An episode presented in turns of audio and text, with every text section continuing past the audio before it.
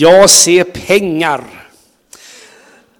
Det där jag, jag kom, när jag satt i morse och förberedde, tänkte igenom lite grann, läste igenom mina förberedelser så, så kom den här sången i min tanke. För den är lite symptomat, den är lite tidsrelaterad. Alltså det, det, det stämmer väldigt på något vis för många av oss människor i den här tiden vi lever och hur vi ser på livet faktiskt. Och, eh, så därför kan det här vara en liten kontrast till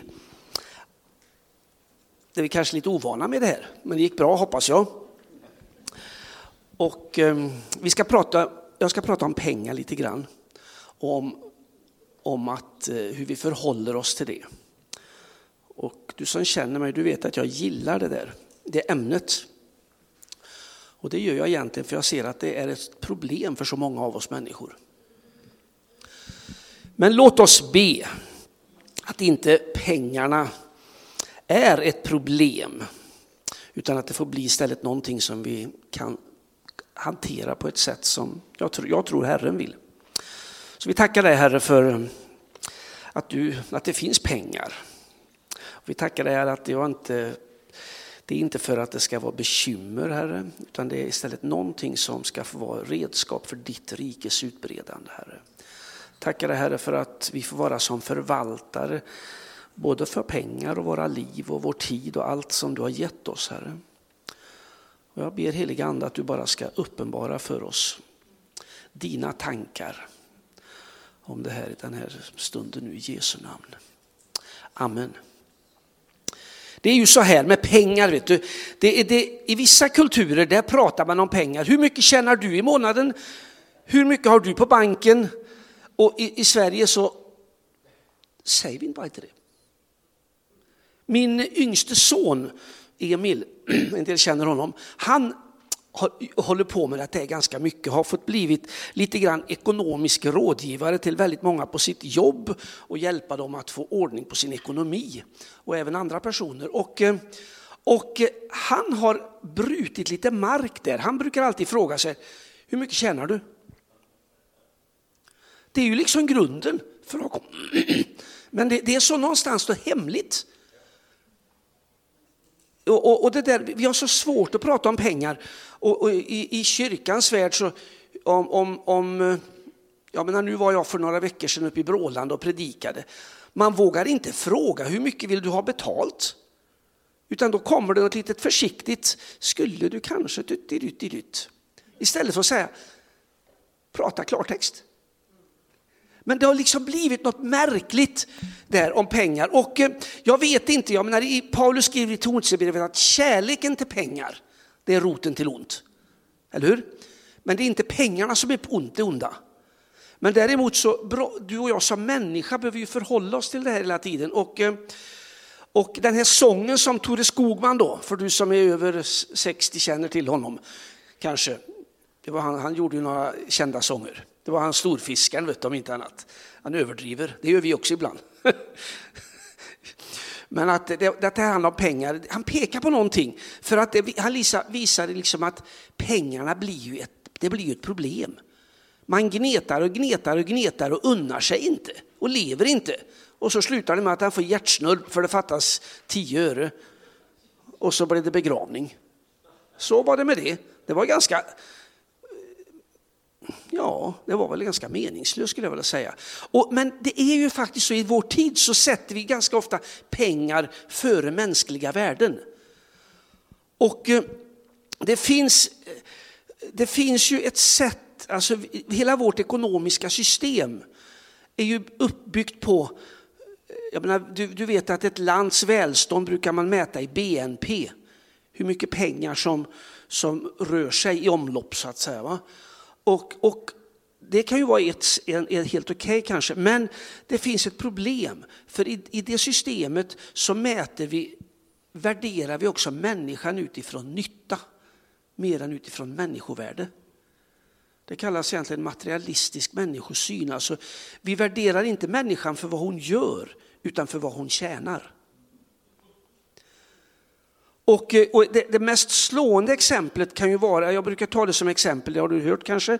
Det kan ju vara om jag och Karin tar hand om vår grannes barn, då är vi tärande, för vi bidrar inte till BNP. Men däremot om vi tar hand om andras barn, nu sa jag fel egentligen, om vi tar hand om våra egna barn, då är vi tärande. Men om vi, om vi tar hand om någon annans barn och får betalt för det, då är vi närande. Och, och det där blir liksom en kullerbytta för oss, va? och hur, hur, hur vi tänker om pengar ibland. Och, och jag skulle vilja och i, i, i vår kristna värld så, så har ju pengar ställt till det mycket. Eller hur? Vi vet det finns personliga tragedier utifrån pengar. Att man har inte klarat av att hantera pengar, utan det har blivit en girighet. Och, och, och eh, man har skott sig i Guds namn på något oheligt sätt skulle jag vilja säga. Det, det, finns exempel på där, där vi försöker att lura av människor pengar. Och det, allt detta är så långt ifrån Guds tanke som bara går att komma. Ibland så kan man höra kollekttal som ska ge mig dåligt samvete. Och så ska jag ge utifrån ett dåligt samvete. Eller, och, och, och, eller också, andra diket är ju att vi, vi kanske ska ta upp en kollekt och nästan ber om ursäkt att vi tar upp kollekt. Det finns kanske någonting däremellan. Men det måste, alltså mitt givande och mitt hanterande av pengar måste landa på ett djupare plan i mitt liv. Pengar är inte problemet utan det är mitt sätt att förhålla mig till pengar som blir problemet. Är detta en predikan, Anders? Ja, det, det handlar om livet. Och jag skulle önska, och jag, tyck, alltså, jag, jag tycker mig se nu det ser jag med mina ögon naturligtvis, men jag ser att pengar orsakar mycket problem. Och, eh, och frågan är vad det beror på. Beror det på att pengar har fel, fel plats i mitt liv? Att jag ser på pengar på ett felaktigt sätt? Att jag hanterar pengarna på ett felaktigt sätt? Och jag ska ge dig några tankar utifrån, utifrån ordet och utifrån mitt egen erfarenhet. Och, eh, alltså, girighet och missbruk av ekonomiska resurser, det, det, det, är ju Bibeln väldigt tydlig med. Att det hör inte hemma i Guds rike, eller hur? Utan snarare så är det så när man läser ordet så ser du att generositet och givmildhet, det är någonting som snarare Gud vill locka fram i oss människor. Det ligger i liksom Gudsrikesnaturen, i Gudsmänniskans natur. Den nya skapelse som du och jag är när vi har tagit emot Jesus. Där finns det någonting som Gud vill lägga ner, en generositet, en givmildhet, sträcka sig ut till. Och inte bara värna om sitt. Och det landar någonstans i det här som, som jag brukar komma tillbaka till att det är inte jaget som är i centrum utan att det finns ett större perspektiv, det finns ett vi. Och eh, Ibland så har vi ju, har vi ju liksom trott att, peng, att det har varit någon form av, att Gud har varit någon form av enarmad bandit. Det finns kanske knappt inga enarmade banditer längre, men det vet vi är ju så pass gamla de flesta här inne. Så vi vet ju det att man stoppar in en peng och så drar man i en spak och så kommer det några figurer där. Och ibland så kan det komma ut pengar. Och ibland har vi ju sagt så här, ge så ska du få. Och det, det kan vara situationer där det är någon form av princip. Men jag tror när vi skapar någon form av rationaliserar Gud, Alltså att vi tänker så här, gör jag så så blir det så. Då har vi, då har vi gjort Gud väldigt mänsklig, vilket han inte är på, på det sättet, han är Gud. Så, så, däremot så tror jag att det finns en hemlighet i att så och skörda. Helt klart. Och jag bara har några, några bibelord som jag landar i här. Att I Ordspråksboken kan vi läsa att till exempel den frikostige blir rikt likt mättad den som vederkvicker andra blir själv vederkvickt. Det finns liksom någonting. Och det ligger ju, det ligger ju, det säger man ju även den som då inte citerar ett bibelord att det, det, det, det, det är roligare, man blir mer glad i att ge än att få. Jag tror det finns någonting i Gud, när Gud skapat oss, i vår natur, som Gud har lagt ner i oss. Att, att generositet. Sen finns det mycket annat som vill säga andra saker till oss. Jag menar Jesus säger i Lukas att ge och ni ska få ett gott mått, packat, skakat och rågat ska Gud ge er i famnen. Ty med det mått som ni mäter med, det ska mätas uppåt er. Det finns någonting i, liksom en, en andlig lag skulle man kunna säga. Och, och, Den som sår sparsamt ska skörda sparsamt och den som sår rikligt ska skörda rikligt, säger Paulus i Andra Korintierbrevet. Men så kommer han efter det och var och en må ge vad han har beslutat i sitt eget hjärta, inte med olust och tvång. Ty Gud älskar en glad givare. Alltså, det är någonting, alltså hela tiden tycker jag jag ser, det är någonting som måste vara fött i, i, i mitt hjärta utav Gud. Sen utifrån det så finns det en, en, ett moment utav lydnad, en disciplin i, ens, i sitt, mitt liv när det gäller ekonomi och pengar. Men det måste vara fött ifrån Gud. Det måste vara landa i ditt hjärta. Du, du, du vet, det, det, det, vi kan läsa i andra Korinthierbrevet också att de har gett efter sin förmåga, ja, över sin förmåga och helt frivilligt. Det kan jag intyga, säger Paulus. Mycket enträget bad de om nåden att få dela hjälpen åt de heliga. Så, så det finns ju någonting som är naturligt, att Bibeln lyfter fram givandet snarare som en förmån än en plikt.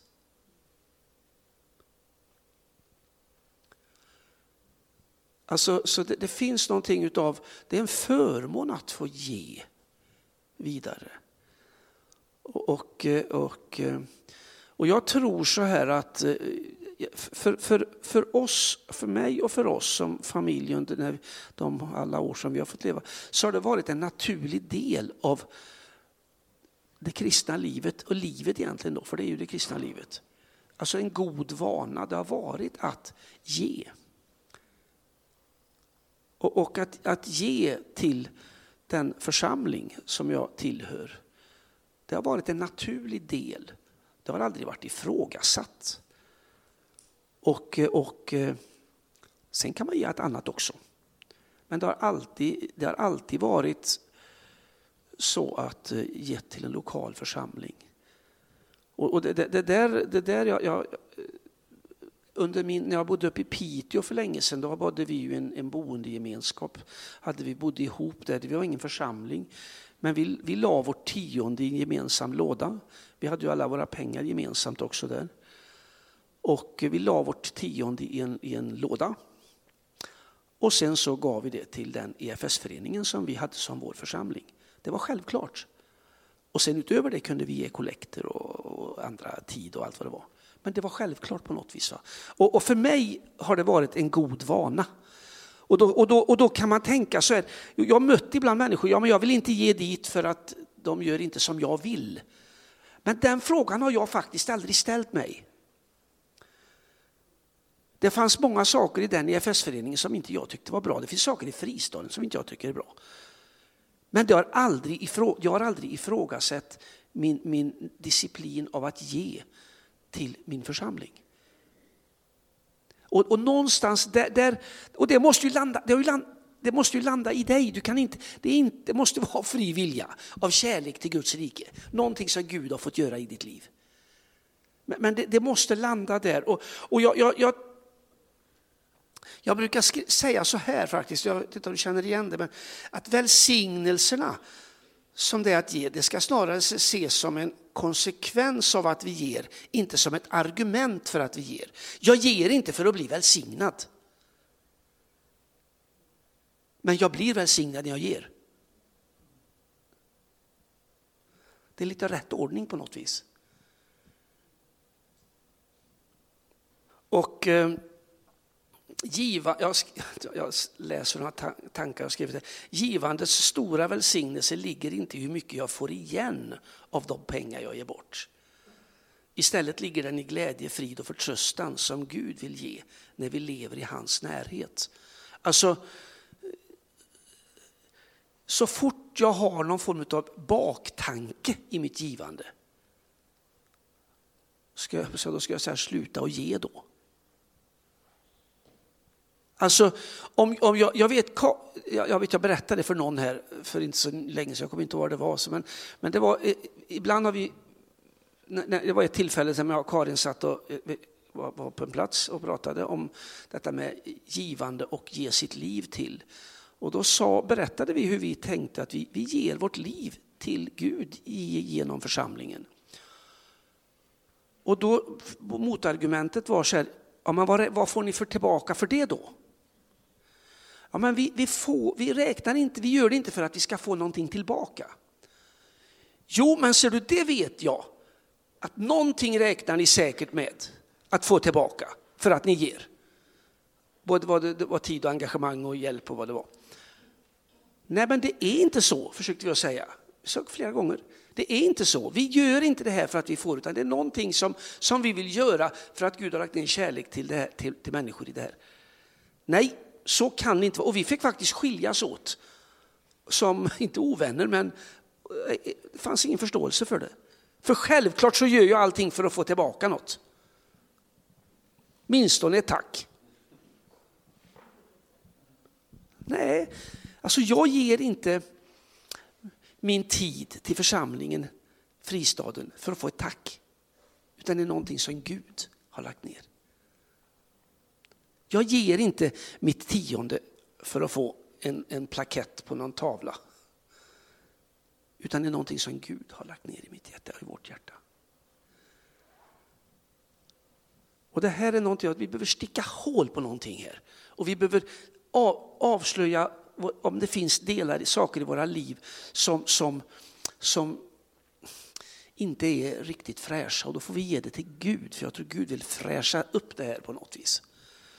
Och, och, och tiondegivandet är ju en sån här sak som kommer tillbaka liksom gång på gång. Och jag menar, vi vet ju att det står ju inget att vi ska ge tiondet i nya, i nya förbundet på det sättet, eller hur? Det gör det inte. Ja, ska jag inte ge det då? Ja, då, då tänker jag som, så här tänker jag faktiskt då. Nu ska jag citera vad jag skrev här när jag förberedde det för ett tag sedan. Jag se, tiondegivandet borde jag snarare se som en startpunkt än en slutpunkt i mitt givande. För det allt mitt är Herren. Vad kan jag ge som inte har blivit mig givet? Kan vi läsa.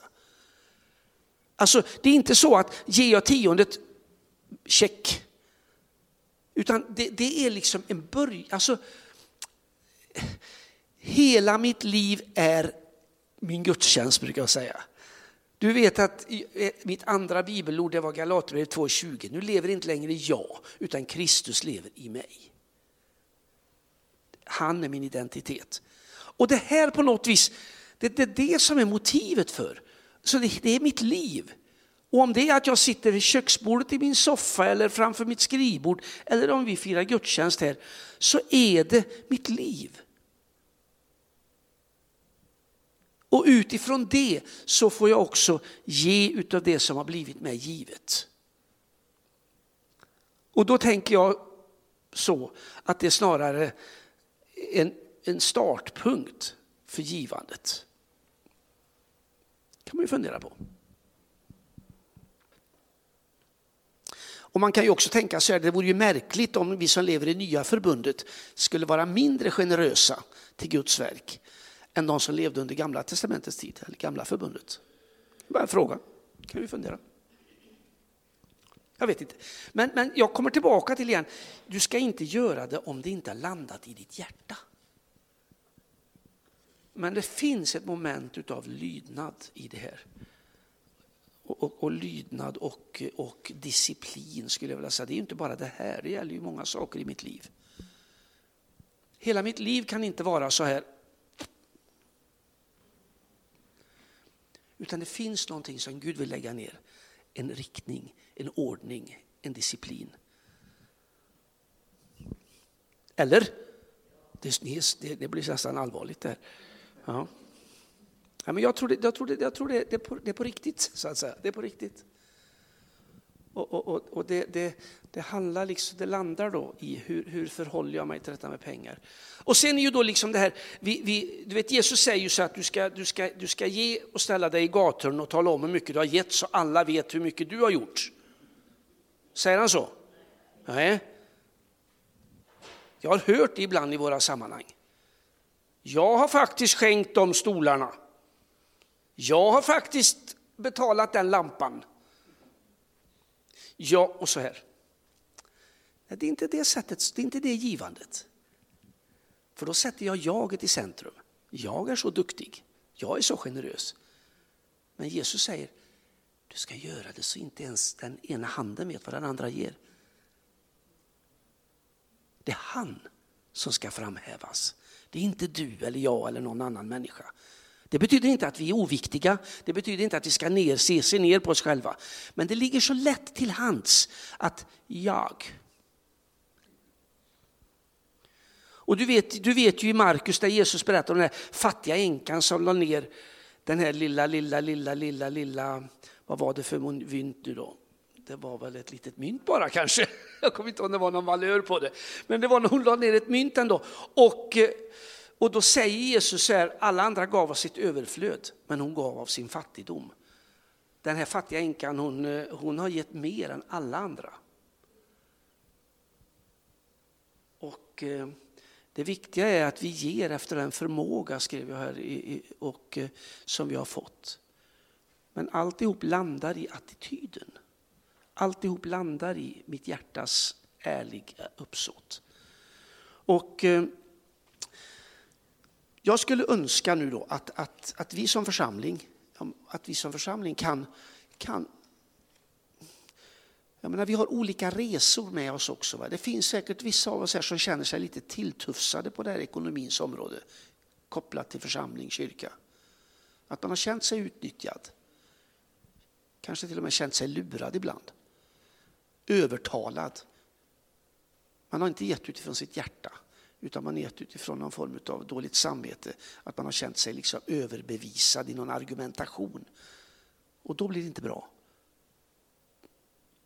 Däremot så tror jag när Gud talar, när Gud visar, då blir det bra. Då blir det bra. Och jag, jag tror att eh, vi som lokal församling, jag tror att Guds rike, eh, Kristi kropp generellt, det finns ingen brist. Vi säger det lite trosvisst ibland. Du är vår försörjare, ingen brist i dig. Och jag tror faktiskt att det är sant. Om vi alla är, är så att säga, lyssnar på Herren, är lydiga honom. Så att eh, när, när vi nu tar, tar, upp det här offret sen eh, om en stund så, så, så låt, jag, jag, vet jag skrev i mitt lilla brev, fråga Herren vad, vad, du, vad du ska ge. Och det kan vi ju säga lite slarvigt, men när jag skrev det så tänkte jag faktiskt inte slarvigt, jag tänkte seriöst. Jag, menar, jag och Karin har pratat om några gånger här nu inför idag, hur mycket ska vi ge idag? Och eh, jag tror när det gäller ekonomi, det kan vara de här spontana så här, nu. Men jag tror, jag tror generellt så tror jag faktiskt att det finns en planering i ekonomi. Vi ska tänka, vi ska, vi ska, ekonomin ska inte styra dig och mig, utan du ska vara herre över ekonomin. Där var jag ungefär. Finns jag, det finns en del annat, men jag tror, jag tror vi avslutar där den här delen. Och, och eh, jag skulle önska att, att vi alla skulle få leva, alltså ha, ha ekonomin, att inte det blir ett bekymmer. Utan att vi, vi istället får redskap för att hantera ekonomin. Och en del, en, ett av redskapen är naturligtvis att förtrösta på Herren. Ett annat redskap är disciplin och ordning och reda. Det där kunde man, jag kan säga mycket om det där. Jag, menar, jag, jag har hjälpt människor med ekonomi. De är rika två veckor och fattiga i två varje månad. Och det är inget annat än dålig disciplin. För det är samma antal pengar. Men man, man, man har, har en, en, dålig disciplin i sitt liv. Får man säga så Anders? Ja, det får ju väldiga konsekvenser. För två veckor är man jätteglad och två veckor är man deppig. Och så är man glad igen. Den 25, 26 eller vad det kan vara. Eller man pensionerar sig eller någon annan gång. Och så är man fattig upp och upp och Det är inte Guds tanke med ekonomi. Det finns en ordning. Och det är inte pengarna som är det onda, utan det är om, det blir liksom en, en, en, att de får fel plats i mitt liv. Och så slutar det med ett hjärtsnörp. För att det fattas tio öre. Det finns ju inte tio öre knappt. Så tack Jesus för att vi får leva våra liv som människor. Jag tackar dig för att du ser det vi brottas med också på det här området, ekonomi. Men jag ber Herre för var och en av oss här inne Jesus, att du ska hjälpa oss att kunna hantera vår ekonomi på ett sätt som är värdigt dig Herre. Jag tackar dig för att pengarna inte ska få en felaktig plats i våra liv och i våra hjärtan. Utan att de får vara redskap för ditt rikes utbredande Herre. Jag tackar dig Herre för att, att precis som vi får komma till dig av fri vilja, så får vi också ge utav både pengar, vår tid, vårt engagemang utav en fri vilja. Men jag tackar dig för också för den välsignelse och den rikedom det är att få leva i och genom dig. Och jag tackar dig helige Ande för att du vill uppenbara för oss var och en vem du är i oss och vilka vi är i dig. Också på detta området. Och du ser de av oss som kanske brottas med, med, med, med ordning och reda på ekonomin. Ja, jag ber om nåden att du ska hjälpa oss här också, att, kunna, att vi får hjälpa varandra Herre. Att vi kan ge varandra konkreta råd. Att det inte blir så oandligt med pengar så vi inte vågar prata om det utan försöker upprätthålla något sken. Jag tackar dig att inför dig får vi vara äkta och på rätt sätt får vi också vara äkta inför våra syskon Herre. Tack Jesus att vi får uttrycka vår kärlek till dig. Tack Jesus för att eh, du har gett oss i din nåd förtroende och mandat att eh, representera ditt rike här på jorden. Och jag ber Herre för mina syskon i det här rummet just nu att du bara påminner oss om detta Herre. Att vi får gå med raka ryggar och att vi får bära ditt evangelium ut till en värld som längtar efter mening och hopp, frid, kärlek och glädje. I Jesu namn. Amen.